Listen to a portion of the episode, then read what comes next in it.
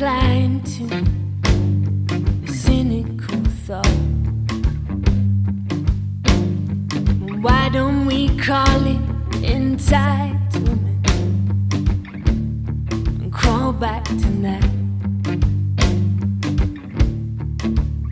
You resign to, is that what you mean?